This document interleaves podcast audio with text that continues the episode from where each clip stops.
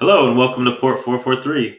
Uh, today we had our first ever episode and in a, a pretty exciting fashion with uh, the first ever Chief Software Officer of the United States Air Force, Nicolas Chaillan. Uh, he also supports uh, the Department of Defense and overall building out DevSecOps practices for the United States government. Uh, we cover how the US government is securing open source technologies instilling uh, best practices and also giving back to the open source community. Also covered uh, the value for Kubernetes in the U.S. government, where service mesh fits into that, um, and why Kubernetes is pertinent for, say, a nuclear missile silo. Uh, overall, uh, great episode. Uh, good way to kick off this podcast, and I hope you guys enjoy. But what up, man? Appreciate you making the time for me today. I know you're you're quite a busy man. I am, unfortunately for me. yeah. So I so I mean I'd love to get your perspective on Kubernetes, get your perspective on you know where the the government as a whole is going towards you know uh, modernizing application infrastructure. Uh, but I think a, a really interesting segment of this should be you know how you came to be and and you know what what led you to be in the place of being the first chief software officer of the air force? Yeah. In fact i'm actually the first in the entire government funny enough. Yeah. There's not a single branch with another chief security or uh, software officer? Chief software no not, not even outside of dod so not even you know dhs so so yeah i'm the first the first, hopefully not the last. so, so what does that mean, though? So, what is? I mean, being the first, you know, where did this come from? Uh, why did why did it? Why was this role created? And then I, I think another thing I was really curious on is is how far that influence stretches. Is it the Air Force? And I know you've done work with FEMA in the past, and and obviously you're still working with the DoD. So, you know, how how, how far does that that uh, title stretch in the government? well, I think there are a couple of things, right? One is where you know I, I think it came to be because we realized we needed uh, uh, a real focus on, on, on DevSecOps and, and software. And you know, I didn't like the title too much at first because obviously I want to bring uh, the same uh, practices at the commercial side, right? and you don't have a chief software officer on the commercial side either, right? And so I was like, I don't know if we should really create a new title. Um, but taking a step back now, uh, I realize how complex it is to bring enterprise services and bring DevSecOps and Kubernetes and containers and all that stuff at scale. And so I, I do see the value of having a central point of contact and central office to help remove impediments to the adoption of DevSecOps. But at the same time, you know, uh, it goes hand in hand with cloud and IT and enterprise IT and the CIO's job. Uh, and so it, it's interesting how, you know, in the government particularly, we have a lot of silos and, and vacuums. And, and it, so it's, it's very difficult to bring enterprise services, uh, particularly, you know, something that's built with the company mindset. What I mean by that is, you know, a, a service that has uh, customers and, and, not something that's mandated you know, for the sake of, of mandate. Um, mm-hmm. So we, you know, we designed platform one uh, to become that office of uh, DevSecOps for, for DoD, and it, it is a DoD-wide initiative, so that's not just for the Air Force. Uh, so we can centrally assess software accredited containers. We can um, centrally harden and provide DevSecOps enclaves with a complete automation GitOps deployments. You know, so so we're really bringing you know, the enterprise scale stuff. So teams, application teams, development teams uh, across DoD, and we have you know the largest organization on the planet can just focus on on doing what they should be doing, which is building their their mission software, not worry about cloud or infrastructure or platform or service meshes and stuff like that, and just you know completely uh, spend their their valuable time on on building the actual capability itself. So, and I think that's that that vision is the end goal for every enterprise today right and enabling you know, like platform one having the self-service model where you have all these siloed groups uniformity um, and having a central access to infrastructure without having to be familiar with it and focusing on why that application is doing what it's doing, not how and how to get it facing to the internet or end user.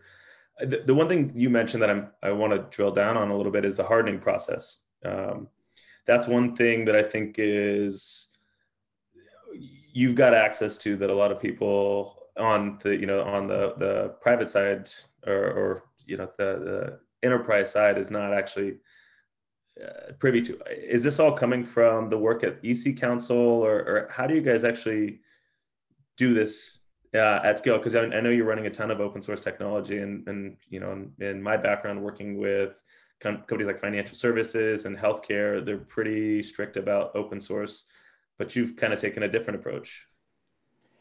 Yeah, uh, well, you know, I, we we really created the entire stack based on open source software. So when you start using, you know, Kubernetes and it's all Linux based, and and you start using containers and and all the the fancy tools that go alongside of uh, uh, of Kubernetes with you know Istio and and and other tools, you you end up really relying on on on open source, and it doesn't just mean you trust it blindly, right? Um, there's two pieces uh, for the DevSecOps uh, sec, the sec side of DevSecOps. There are the the pipeline scanning, where we do the the basic traditional, you know, scanning of software, whether it's using static dynamic code analysis, container security scanning, whether it's using bill of material, looking at dependencies of dependencies, and, see the threat and the risk within these dependencies um, and looking at insider threat right from these upstream projects and see who is committing code and having eyes on code as well. Uh, although you know it is difficult to keep up with the pace of open source, right? So you can't just have you know people reviewing every code change on the planet. So, mm-hmm. but but having eyes on code on the critical projects is is certainly uh, very important as well. Uh, so we do that as well. But then you have the runtime piece, which is really the continuous monitoring piece, behavior detection, looking at drift, looking at um, uh, enforcing zero trust. So container A can only talk to B and not to C and D. So reducing your attack surface if someone gets into the, the, the, the stack. And, and so you mitigate the risk, right, by having layers of security and, and layers of detection and, and proactive um, detection, uh, particularly on the behavior side with complete automation. And so that's really where uh, we, we spend a lot of time. And then we, we centrally assess and scan and receive updates from both commercial companies and up, upstream up, up, open source projects. So we centrally uh, scan, harden, rebuild, um, sign uh, containers. So then we created the Iron Bank, which is the uh, the DoD kind of Docker hub, if you will, uh, mm-hmm. which is you know I would say much more stringent and, and a smaller set of. I mean, we only have 200 plus containers right now, uh, but they are, you know, really assessed, scanned. We look at CVEs, we look at findings. Um, if there's a new CVE, you know, during an update, that's going to trigger some manual review.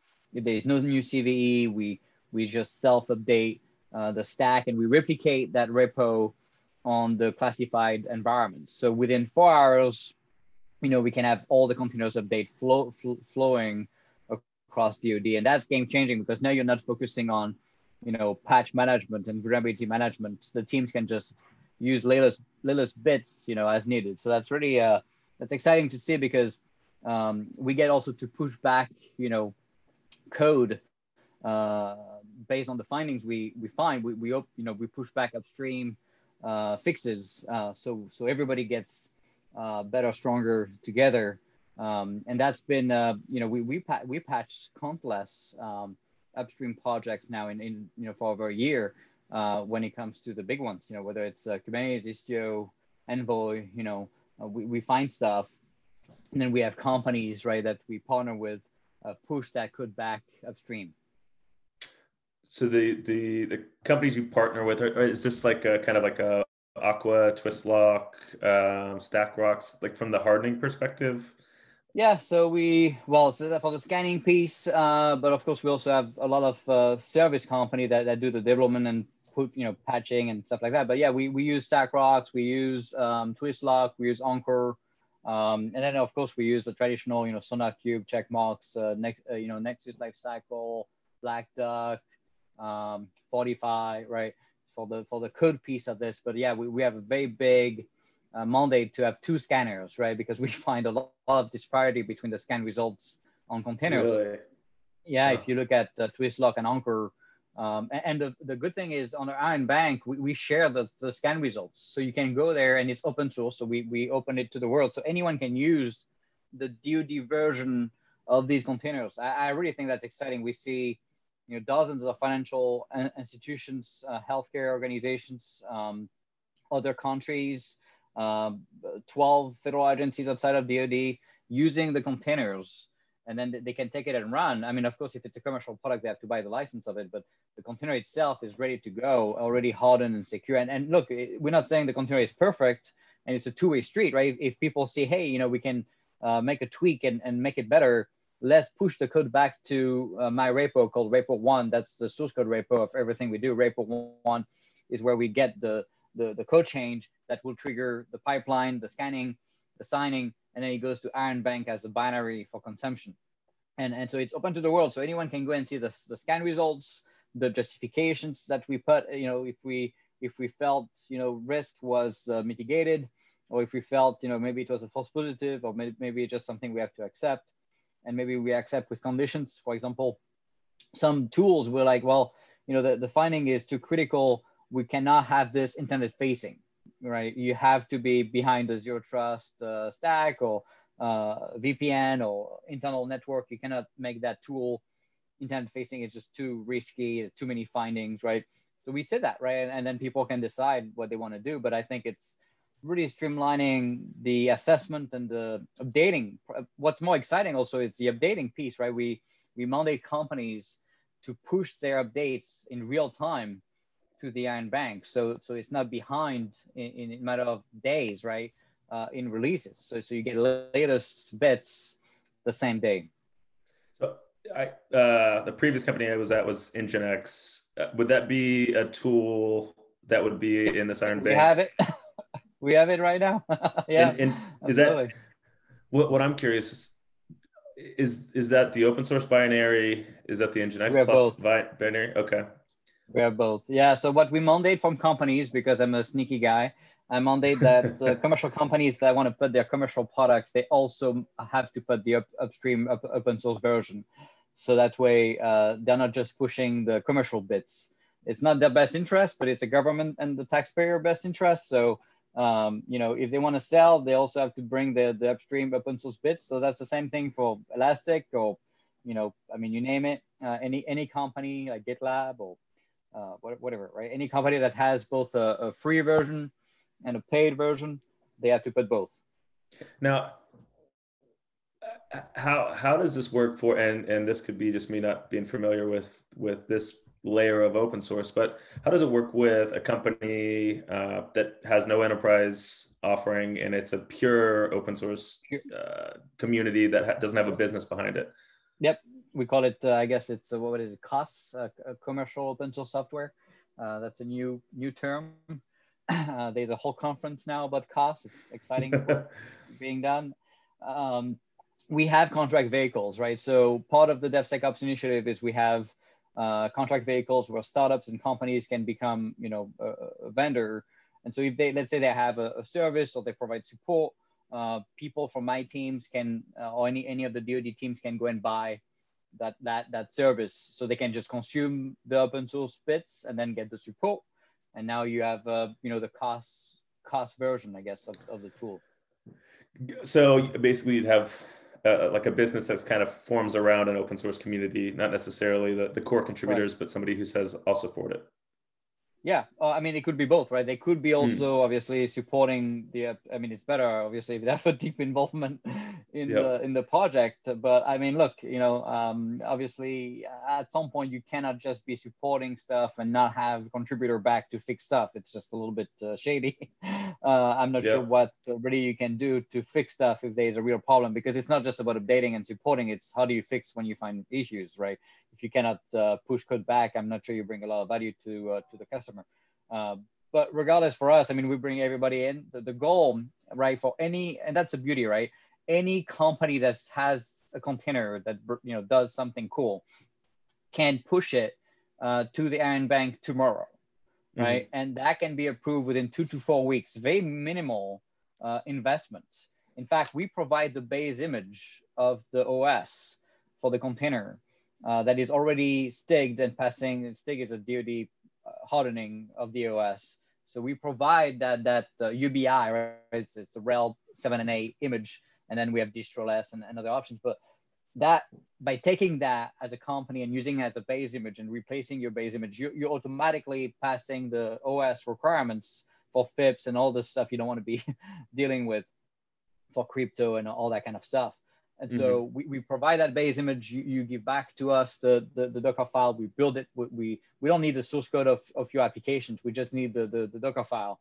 We rebuild, we scan, and then we, you're accredited within two to four weeks. And then you have access to the entire DoD, right? The largest customer on the planet. But but like I said, Iron Bank is beyond that now. I mean, it's becoming uh, the federal container registry, and and even companies are using the container. So I think it's a it's becoming a marketplace, right, where people can yeah. put their their software. And so it's it's a great way for startups, right, to to get started with DoD without having to invest massively into uh, FedRAMP and all the other stuff that that DoD and the the federal agencies are are doing, which often takes a year and, and you know uh, half a million or a million bucks of investment from the companies to uh, to be accredited. Uh, for us, it's two to four weeks, and you are accredited DoD wide all the way to the highest classification level. So your container can end up running on top secret and above, you know, uh, classifications, which is really where the real meat and data is, and that's where you can really make money because um, you know, company that are stuck unclassified can very, you know, 10% of DoD is unclassified, mm. right? So you, you, have a very small, mo- if you look at the, the funding of DoD, I mean, obviously the bulk of it goes to the higher classification level. So if you want to, if you want to have the bulk of the market, you want to be able to touch that as well. And how, how old is the Iron Bank? How long has this uh, so been instituted? We, I think it's been nine months now. Um, oh, really? So, yeah. Uh, obviously, the first few months, it was about automation, right? So uh, not just about you know cranking containers in and hoping for the best. It was about automating the scanning piece. We created a tool that we open source, which I think is very exciting, which is uh, kind of a, um, uh, a CV assessment tool where we can assess per layer the container. So, so for example, mm-hmm. let's say I have my UBI, right? Then you have OpenJDK on top of that. So I have my OpenJDK container. You have a Java app. You're going to take my OpenJDK container you inherit the findings of uh, UBI, which is really RHEL 708, and then you get OpenJDK. We approve that so you don't have to worry about these CVEs. And then I want to know the delta, mm. right, of your container on top of that. And so the tool we built, the open source tool we built, um, allows us to see the findings per layer and then approve, uh, whitelist the, the CVEs in code, and everything is configuration as code, uh, infrastructure as code. And, and so in fact I, I guess it's security as code I don't know but um, yeah and, and new acronyms every day. Yeah once we have I guess the the the the the, CV approved then it's self update so as long as there's no new CVE it's just completely automated right? So we had to build all this logic of, of scanning and assessment and then you know it's multi eyes on code so for a container to go through the process there's you know three set of eyes on my team until me I'm the final approver of container. I review every every container until until they are approved the first time. And so that is um, really a lot of lot of eyes to make sure you know we're not missing. I can tell you we found stuff that uh, teams of large, big, big open source uh, projects and commercial companies, pretty famous ones that everybody, pretty much everybody uses today, that you know were marked as false positives uh, for sometimes five, six, seven years. And, uh, you know, we're mm. getting away with it. And it was not a false positive. And, and until my team, um, you know, put eyes on this stuff, uh, and then we, we told them to fix it. And within 15 days, right, they, they had the fixes. Uh, but that tells you, right, that you don't, don't just trust, right, the, the, the list of CVEs marked, uh, you know, false positives, right? That's just too easy. So the the hardening piece for the Iron Bank, it that's something that I think the, the, the government will be really good at. And and looking at what the EC Council is doing, it, it, makes sense why you're able to get that high level of talent to be doing such a crucial piece of the infrastructure for the government. I'm curious on it seems like in my conversations with enterprises, the hardest thing today is to find a true DevOps engineer, um, and a true one, not just somebody who has the title because they've done you know a boot camp. Um, how do you guys go about that, attracting talent who who actually has real world Kubernetes expertise and who is a true DevOps engineer?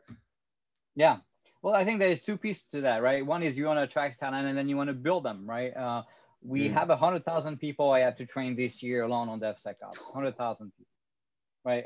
so that, wow. that tells you a little bit of the scale of DoD, right? And so we're building dojos and you know training curriculums and all based on commercial content. We're not, we're not you know we partner with the Linux Foundation, the Cloud Native Computing Foundation, or writing the books. And first, you know, I can tell you that the foundational piece to any team's success is about continuous learning because you can get the best talent, but if it becomes stale, you know, in the organization because he's, he's so busy doing the day-to-day stuff that he cannot learn, he's going to get behind too. So you can get the best guy. Uh, uh, six months later, is he's worthless, right? So you want to enable uh, that continuous learning, and so we bring um, you know this content un- unbiased content because it's important. It's not locked into Red Hat or VMware or whoever, right? It's it's really open to the to the community. Vendor agnostic and, or yeah, vendor agnostic, right? And um, and then you know we, we we give an hour a day to our people to to keep up, right? Or catch up sometimes. First catch up mm-hmm. and then keep up, right? Um, and and really that that goes into stuff like service meshes and you know uh, how to move a monolithic application to microservices and architecture. And there's a big gap. I don't think it's just DevSecOps engineers, right? Or, or site reliability engineers for ops. It's also the architects, right? How to design your app so it's agnostic, it's not locked in, you're not locked into a cloud provider, you're not locked into a product, you're, you know, agile. Um, for us, we have to run anywhere from you know a jet, a bomber, space systems, nuclear systems to you know, and we run Kubernetes on those things, right? People don't even realize the, the complexity of that, right? Um, but that's what we do. So one is you know that that learning piece right so once you bring them in at least they don't become stale two of course attracting talent. Well you know the mission resonate obviously with a lot of people although we don't pay as well. But we we uh, yeah that's that's what it is. But uh, you know you're not gonna also uh, get your hands on a jet with kubernetes every day right? Um, on the commercial yep. side. So i think there are you know there's a few company like spacex you know that that does pretty cool stuff right? Um, but there's not a lot of companies that have the cool toys, uh, right, that we have. So I think we we obviously get talent because of that mission, plus the mission, right, the, the country. Um, you know, for me, it's funny because when I started uh, two years ago, I, I, didn't have kids, right, and so now I have uh, three kids because I got twins, which was not the plan. Wow. uh, in terms of two at once, and then yeah. I, I had my daughter only two months after I, I started, and so I have three kids now right? Uh, and I can tell you, right, the uh, my my obviously life changes. That's that's obvious.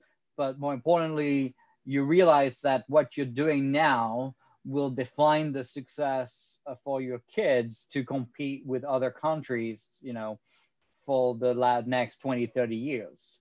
Um, some of the projects we're doing now is replacing the nuclear silos and missiles uh, on the ground uh, that were in use for you know 50 60 70 you know 60 years for the next 70 years and we have nine years to do it you don't you don't really find that kind of work everywhere so and it's you know it's a deterrent right the, the, the people forget but the goal is never to use them right um, but it, for them to be there if we need them and, and more importantly for them to deter right um, other nations to have bad ideas right?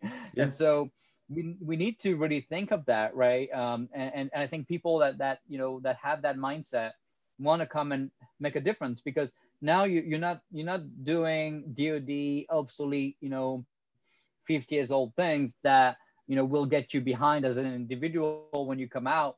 You, you you're not going to be relevant.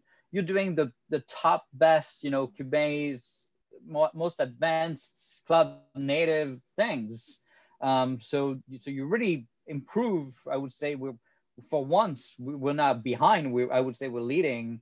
Um, I might be biased, but I would say we're leading uh, when I compare. You know, when I, because I talk to you know CIOs and CTOs across the commercial side, and, and I see where where people are in terms of adoption of I mean, we're not on Netflix, but we're not, you know, we're not 20 years behind. So I think that that helps attracting talent. Of course, the pay is still an issue, and you know, contractors can be paid more, and I think we do pretty well. It's much harder to be a government employee, right? Um, but but mm-hmm. you know, mm-hmm. you can just be a contractor and sell services to the government, and, and most of, of our technical people end up contractors, right? Because I mean, we do need government people because they're supposed to be the oversight, right? They're supposed to know what's going on and make sure that we're not wasting taxpayer money and we're not spending, like you said, you know, getting vendor locked into to a single company or product.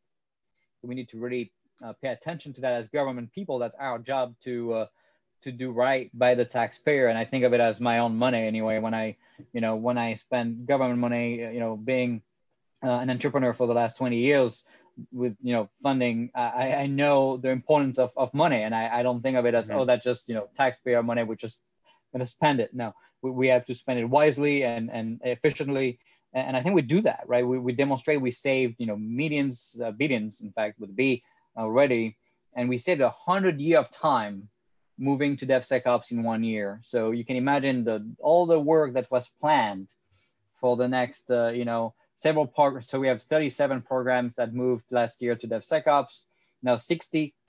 Um, the just last year, the 37 saved a hundred year of time, right, moving to DevSecOps. And I, that's funny you bring up 100 years of time when, you, when you're talking about the nuclear silos. I'm wondering, you know, the technology you guys are replacing in there must be archaic. you know, yeah, it must yeah, be yeah. before the web, right? Oh yeah, yeah. I mean, it's 60, 70 years old uh, tech, right? Uh, World War II. You know, uh, I mean, it's, you're really looking at uh, things that are, yeah. Uh, and and honestly, you know, there's a debate as, as far as how uh, new you want to be, right? Because nuclear surety, and you know, you want to be, you don't want to be hacked. I mean, but but at the same time, you want to, but but you also want to build something that's going to last 70 years, right? Mm-hmm. Uh, because that stuff is expensive right? It's, uh, it's probably the one of the largest uh, DoD engagement uh, that we have across across the department. So um, you know uh, th- that's something to, to keep in mind, right? Um, because um, uh, you don't want to just go to the to the safety. Uh, obviously, we want to be safe, right? And and it's it's a foundational piece, particularly for nuclear systems. But then you know you look at jets, right? We decouple the airworthiness flight control piece, right, from the rest of the software where we can bring AI, machine learning, and new capabilities, sensors, and different things that can do things that don't impact, right, the, the jet. And, and now you can innovate faster there and, and leave the, uh, the flight control piece alone, right? That's not something that needs to, to be updated often, right? Mm-hmm.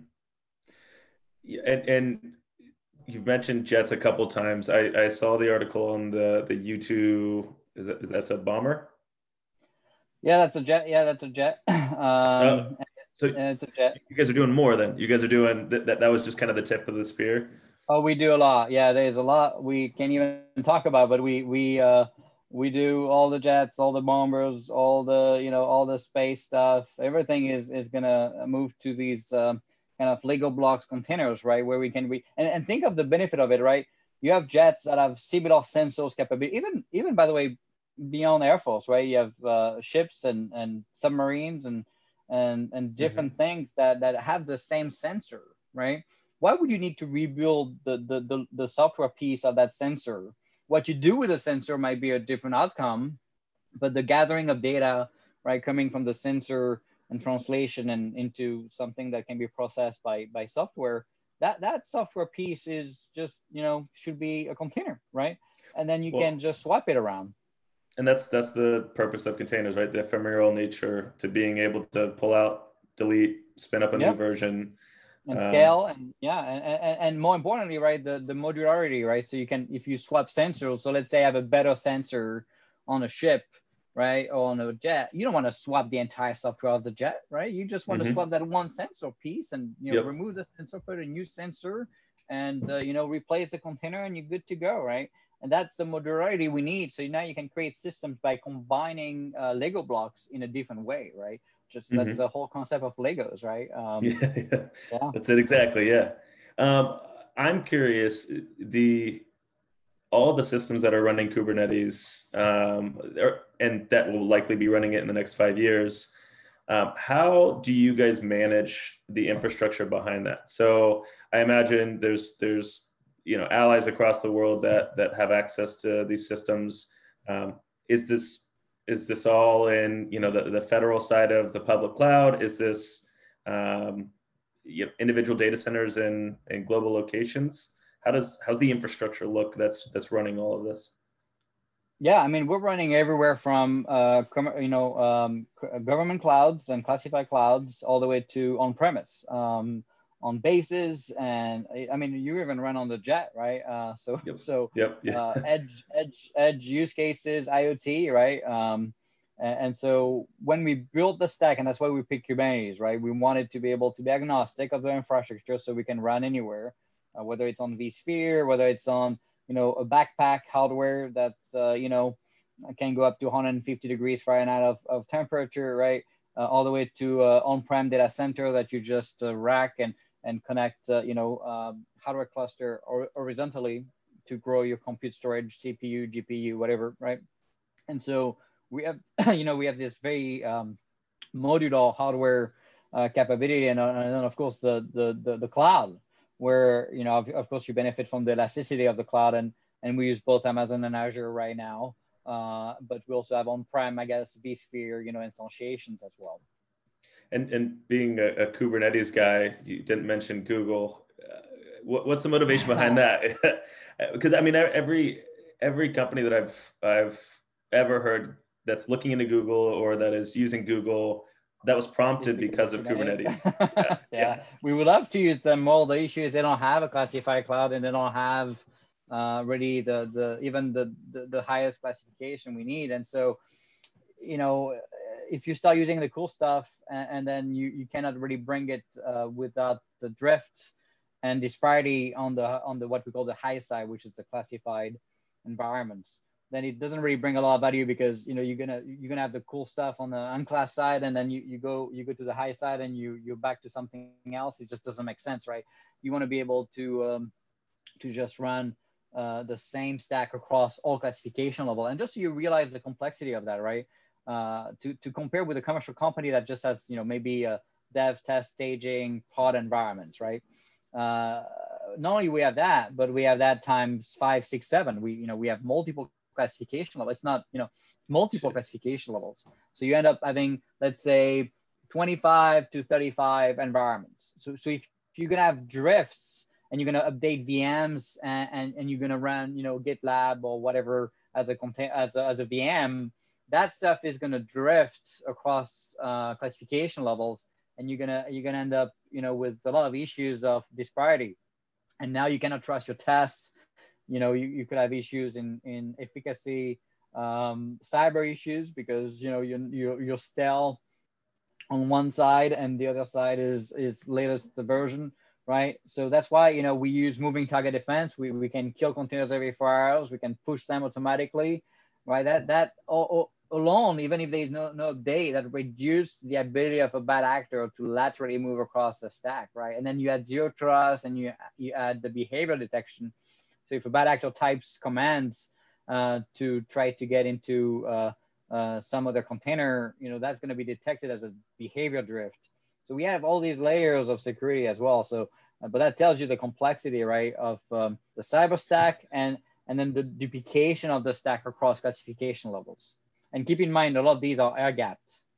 so yeah, um, that that that adds a little bit of complexity on top of that so being that it's air gap, being that you also these these application I would assume have some type of relationship with things that aren't air gapped. Um, how do you number one? How do you what, what do you use to visualize? Right, Prometheus being and Grafana being the kind of the standard of visualization for yep. Kubernetes, and and and uh, it's you know I guess do you guys just how do you have like a do you have an enterprise relationship with them or you just using the open source no, we just frameworks? Use upstream, uh, yeah, open source version. Although we, we do have uh, Elastic as well, uh, the paid version and the free version, both both of them. So we we centralize log first with EFK, um, and then you know we have uh, alerting and uh, um, dashboard uh, capabilities with Kibana and, and Prometheus, but we don't do it yet across environment on a single uh, stack because then you would have to have the highest clearance to connect to that thing. And and uh, you know it also creates a lot of risk to to centralize all the logs in the same place right? So we we do it per cluster and, and then we we aggregate per classification level right? So that way if you if you only have a secret clearance you don't want to you don't want to you know you want to be able to see what's going on right? You don't want to have to go to a top secret environment if you don't have a clearance then what do you do um, and we don't want to do make that mistake of uh, of pushing to the highest class it, it would be easier for us to say we're just going to do code uh, at the TSSCI level right? The the one of the highest you know classification level. But then everyone everyone would have to have the highest class you know clearance. And yeah, that takes yeah. you know 12 to 18 months sometimes to, or more to get a clearance. So then and for 100000 people for 100000 people by the way the 100000 is the people we have now right? Um, uh, back to the, your point of uh, attracting new talent right a lot of these people would come from the commercial side with zero clearance, right? And so mm-hmm, that's mm-hmm. not going to happen overnight. And so if you add that that clearance um, uh, which you know the IC and many teams have as a, as a big impediment to their success. Uh, that that obviously creates a lot of a lot of issues to bring new talent in, and they have to wait, by the way, for months unpaid uh, to get started, right? Mm-hmm. So they mm-hmm. would stay in their job more likely, right? And then they leave and and then they come once a clearance is granted. But but that that is just not the way we do it, right? We we, we start at the lowest classification level and then we push up.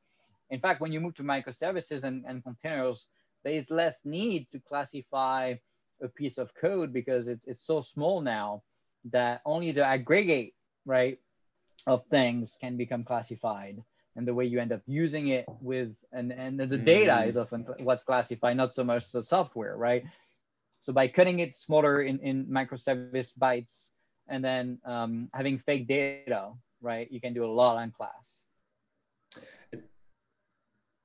and, and now, how do you establish like those hard isolation boundaries with with such a variant of of who has authority to access certain things? Um, where where are the the isolation boundaries that you create between whether it be environments or applications? Yeah, we we we have layers. So we we think of it as first the infrastructure layers that would be the cloud on-prem. Then you add on top of that the platform layer that would be Kubernetes then you add the, the CI/CD pipeline layer that would be all the tools containerized, right? To, and, and who needs access to what tool.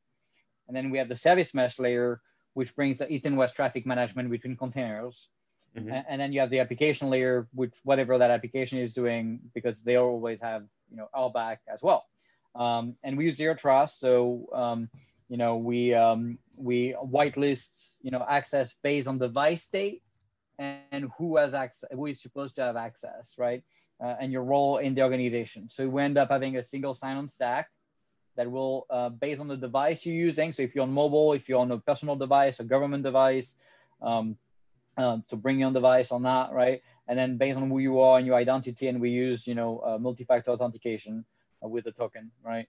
Uh, if, mm-hmm. if if you if, if you authenticated and, and your device is safe, so it's passing the patch, the patch, you know, check and uh, endpoint protection, MDM, if you're using bring on device, if, if that passes, then you're whitelisted access. If, if let's say your device is not patched for 15 days, maybe we still let you see some stuff, but you don't see the, the, the crown jewels, right? So you can whitelist based on device state and user identity resources to the system uh, based on the combined risk of the user and the device.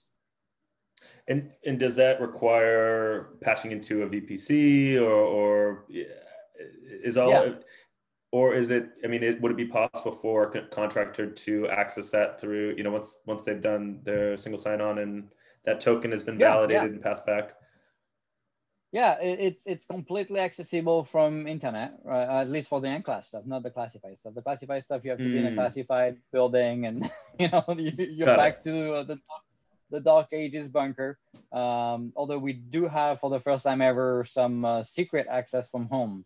Uh, so secret networks, mm. not top secret, but secret uh, secret networks from home.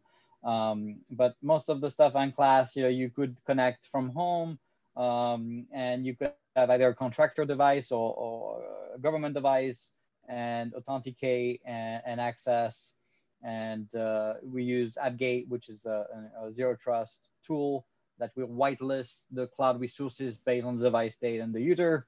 And then we can uh, whitelist that access. And, and the single sign-on as, you know, we use Keycloak, which is, you know, open source to do SAML, OAuth, OpenID, you know, whatever. And mm. then that, that whitelist access to RBAC, you know, uh, groups. And, and then based on the group you have access to, then you get access to the applications behind them. Let's let's dig into service mesh. Um, uh, working at Nginx, I mean, I, I I was talking with enterprises two three years ago about service mesh, and you know now talking to them today, it seems like very mm-hmm. little's changed in in that deployment, and I think the biggest not for us well, but the, the, the, biggest, I think the biggest issue that I've seen is the, the, the, the goal of a service mesh is to make things simpler for, for Kubernetes and microservices. Um, but yeah. it often makes things a lot more complex. And you might have this whole uh, team of experts in Kubernetes that now have to become an expert in a service mesh. So why, why yep. was the service mesh important for you? Um, what, what were the, the key things that you were looking to use it for? And then talk to me about like what service mesh you guys have have standardized on or looked into and and why? Yeah i'm going to tell you tell you something very bold. I'm going to tell you that uh, you cannot succeed building microservice applications at any kind of scale decent scale without a service mesh today. It's it's it's literally impossible. Uh, and the reason why i say is because if you don't use a service mesh and you use multiple programming, particularly if you want to use the benefit of microservices and using the best tool to get the job done, which means you need to be able to um, have different programming languages, different databases, right, based on what you're trying to build. And so you might end up with five, six, ten different programming languages being used across the organization.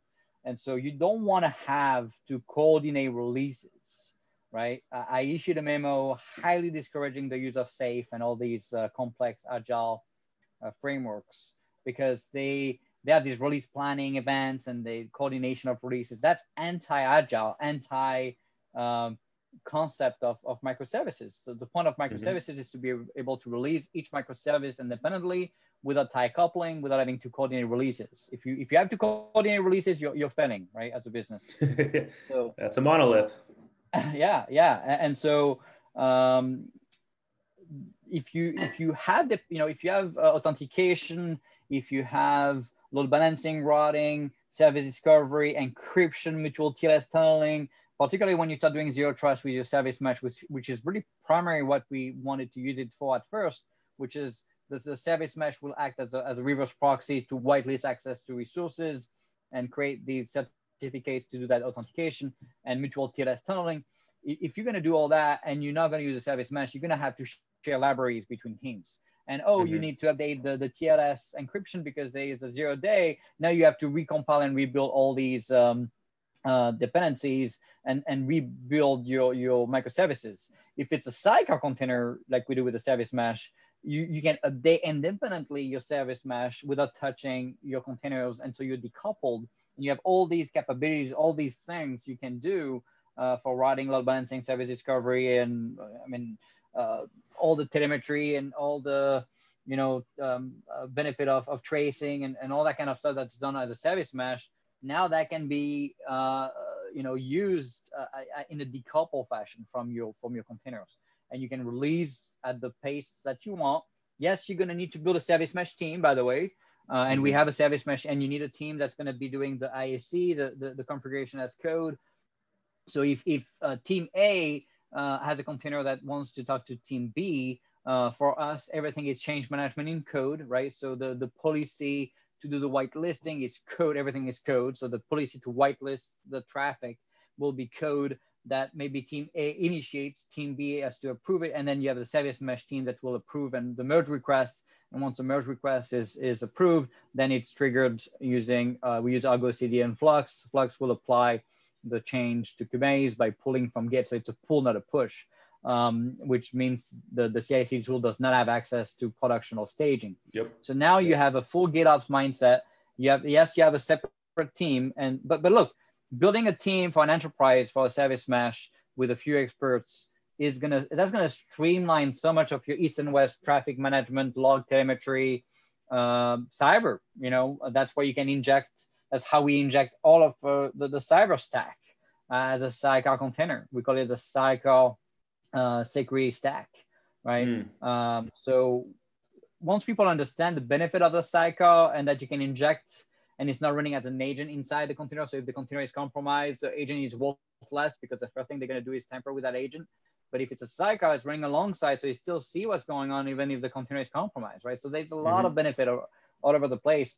And, and really, the simple fact that you decoupled is enough to justify using it. And, and, and it's foolish to think there's no complexity without a service mesh. That complexity is now transferred into the application, right? Um, so the complexity is still there. It is more tightly coupled to the application microservices in your opinion, I mean, it, it sounds like you've come in and you've made this a, a very high priority that to, to get to the the moving left or to, to getting into a you know more modern architecture for for your application environment. Do you see this as uh, a, a must have for an enterprise? And, and and the reason I ask is I feel like there my my perspective is this is really important for the government. This is really important for the Ubers and the Lyfts. I'm wondering if it's important for you know uh, Joe's insurance company who who services a thousand people in Mobile, Alabama. You know, eh, do you see it being pertinent, in, whether it's today or in the future, for even the most granular of an application infrastructure?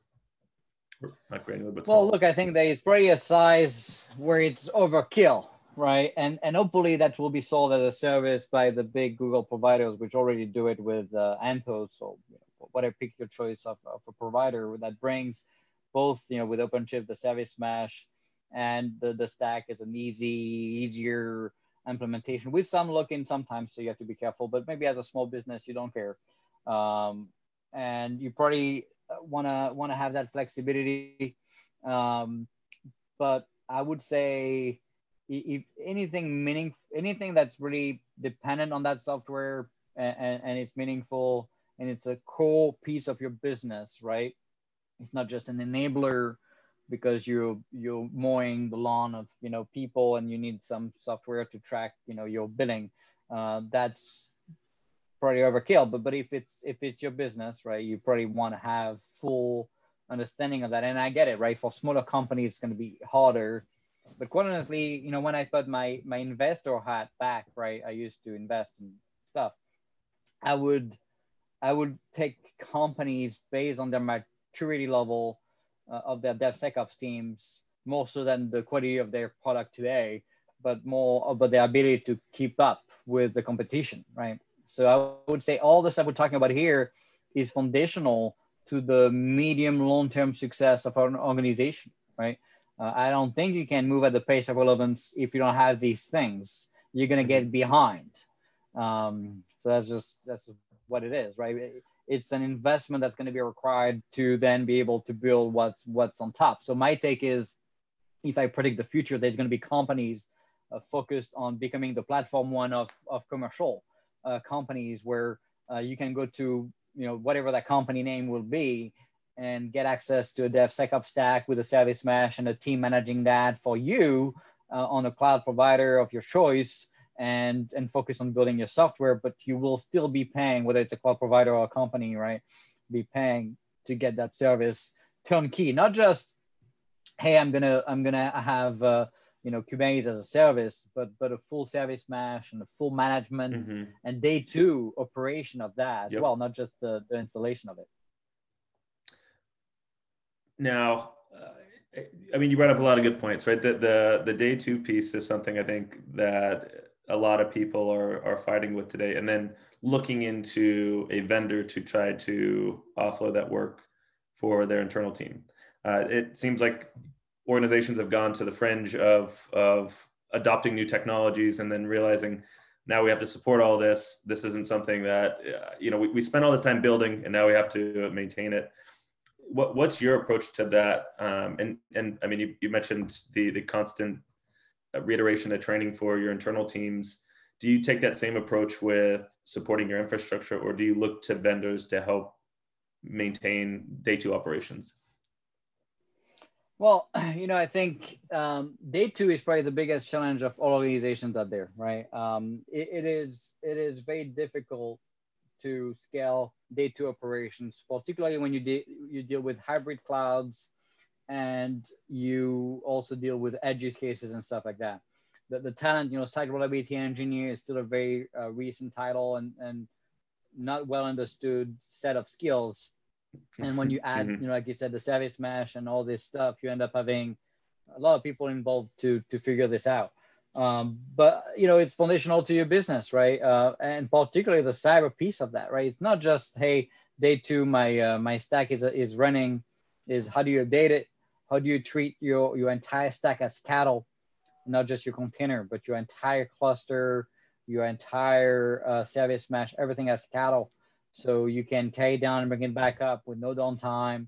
Uh, do uh, you know A/B testing and and uh, uh, modern routing and all the stuff you need to to try things out with your customers, right? And do incremental, uh, tiny changes that they barely notice, but brings you insight as as far as the quality of your product and the ideas you have, uh, whether or not they make sense or not. So the, the day two piece is probably the biggest struggle uh, I like, you know, the, the new name of Mesosphere, you know, with Day 2 IQ, right? Um, mm-hmm. Day 2 IQ, which, which really uh, tells me that they understand that the, the future state of, uh, of Kubernetes is not obviously going to be about day one. It's yeah. going to be who's going to be able to bring the best day two experience uh, for organizations out there. And my expectation is you're going to see um, companies trying to now be able to support uh, different Kubernetes distribution because that's the thing too, right? DoD, we don't use one distro, right? We have we have OpenShift, we have VMware, we have Day2IQ, we have Rancher, we have you know, some people look at uh, AKS, EKS, whatever, right? The, and then then then often the, the companies themselves refuse to support.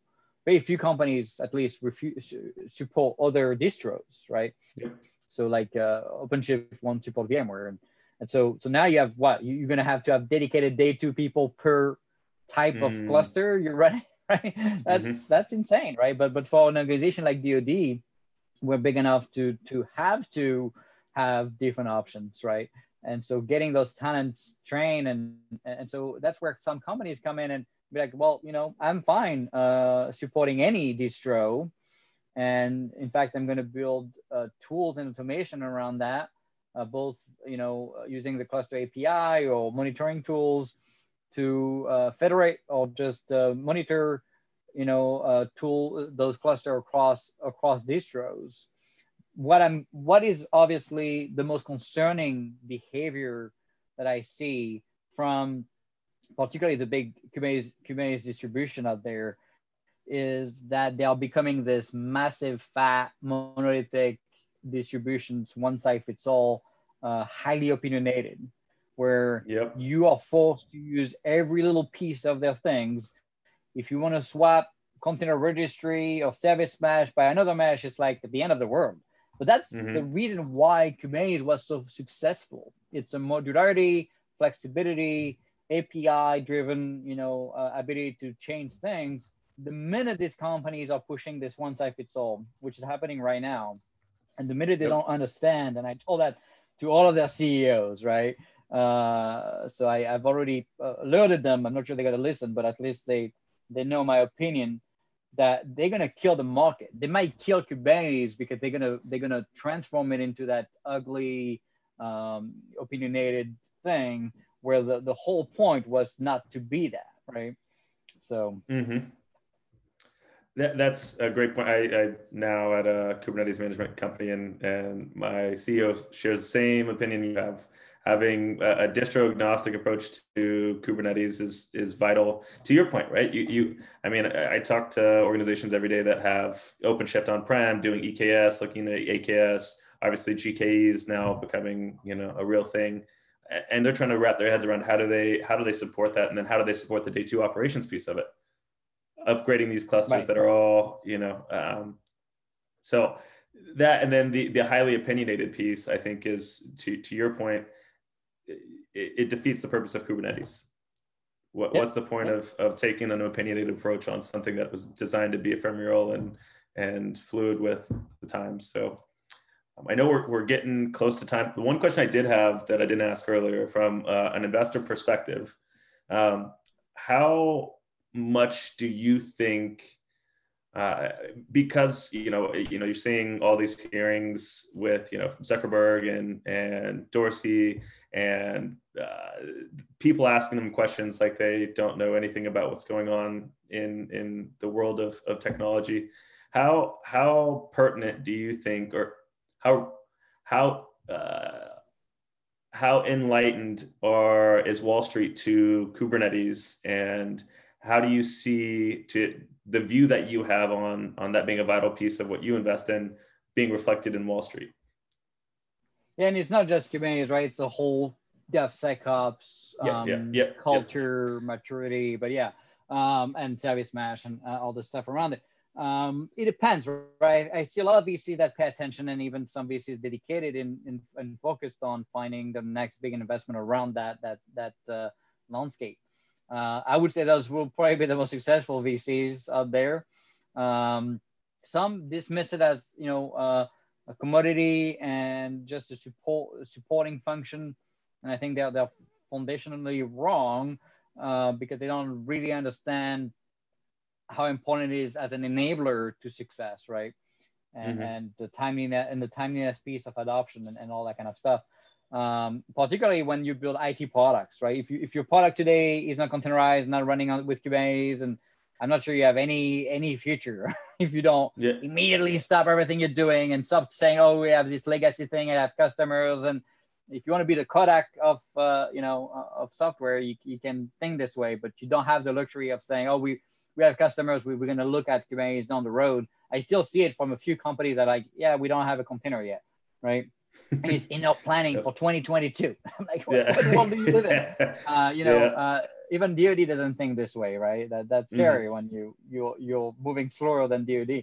Um, so yeah. yeah. so I would say you know the, the one that really um, get it will will make more money and get better return on investment. So if, if you're if you're a limited partner and you, you're picking VC investments, you probably want to ask that question and see how much they understand of the DevSecOps scene before uh, giving your money to, to some VC.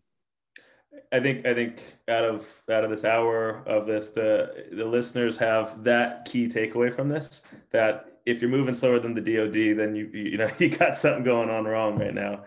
Um, and, and I really DoD, appreciate you know, what I hmm? and what I always say. Sorry, I don't mean to cut you off, but what I always say is, if DoD can do it, and we're doing it on weapon systems and the systems we, we have to deal with, there's very little excuse for any company out there not to be as forward leaning as, as what we're doing, right? So that's the other side of this too.